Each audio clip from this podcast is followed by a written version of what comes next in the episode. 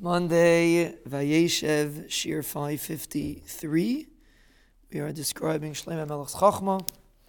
Vayigdal HaMelech Shlomo Mikol Malchi Haaretz. He was greater than any of the other kings in wealth and in Chachma. Now, why we pick these two things is because these are two things that define the Hatzlacha of a Melech.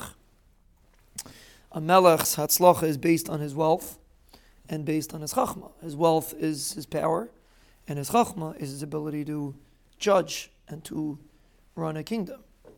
So Shlomo Melech surpassed all other kings in these two aspects, which are the defining factors of a successful king.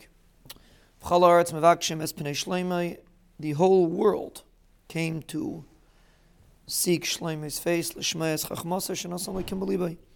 to hear his chachma that the Ben put in his heart he had Chachma directly from the Ben Ishlam. Why does it say Belibai?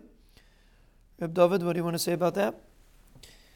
So the reason why it says Belibai, so Rav Avigdor Miller always says that Leiv is a lashon of a brain. The, the Navi always refers to brains as Leiv. But perhaps you can add that there's two kinds of chachma. There's chachma that a person has in his brain, and then there's applicable chachma that a person has in his heart. And that's what Shlomo Melech had chachma that he was able to apply, and that's belibai. That's what we say when nasan alikim belibai. And that's perhaps why it says the term leiv specifically by chachmas shleimai. Vehema meviyim ishmin chase, each one brought a gift, They brought gold and silver kalim, uslamais begadim v'neishek. What's neishek? Weapons. Uvesamim and uh, different kinds of perfume. These are all gifts you give to a king. Susim, horses, upradim, and mules. The Varshana Bishana. So Shlomo constantly had all these kinds of gifts.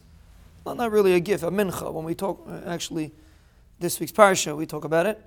When they brought, brought to Yosef a mincha, well, actually, next week's parsha, when they brought a mincha to Yosef, a mincha is not something that the king really, really needs.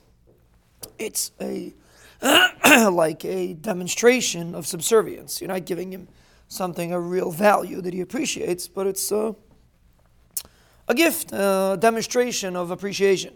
That's what a mincha is. So that's why we use this term. When you bring to the king, we use the term mincha because it's uh, that's a mincha is a gift of a demonstration of chashivas, not so much the importance of the gift, and therefore when you're dealing with a gift with a king, generally it's referred to as a mincha.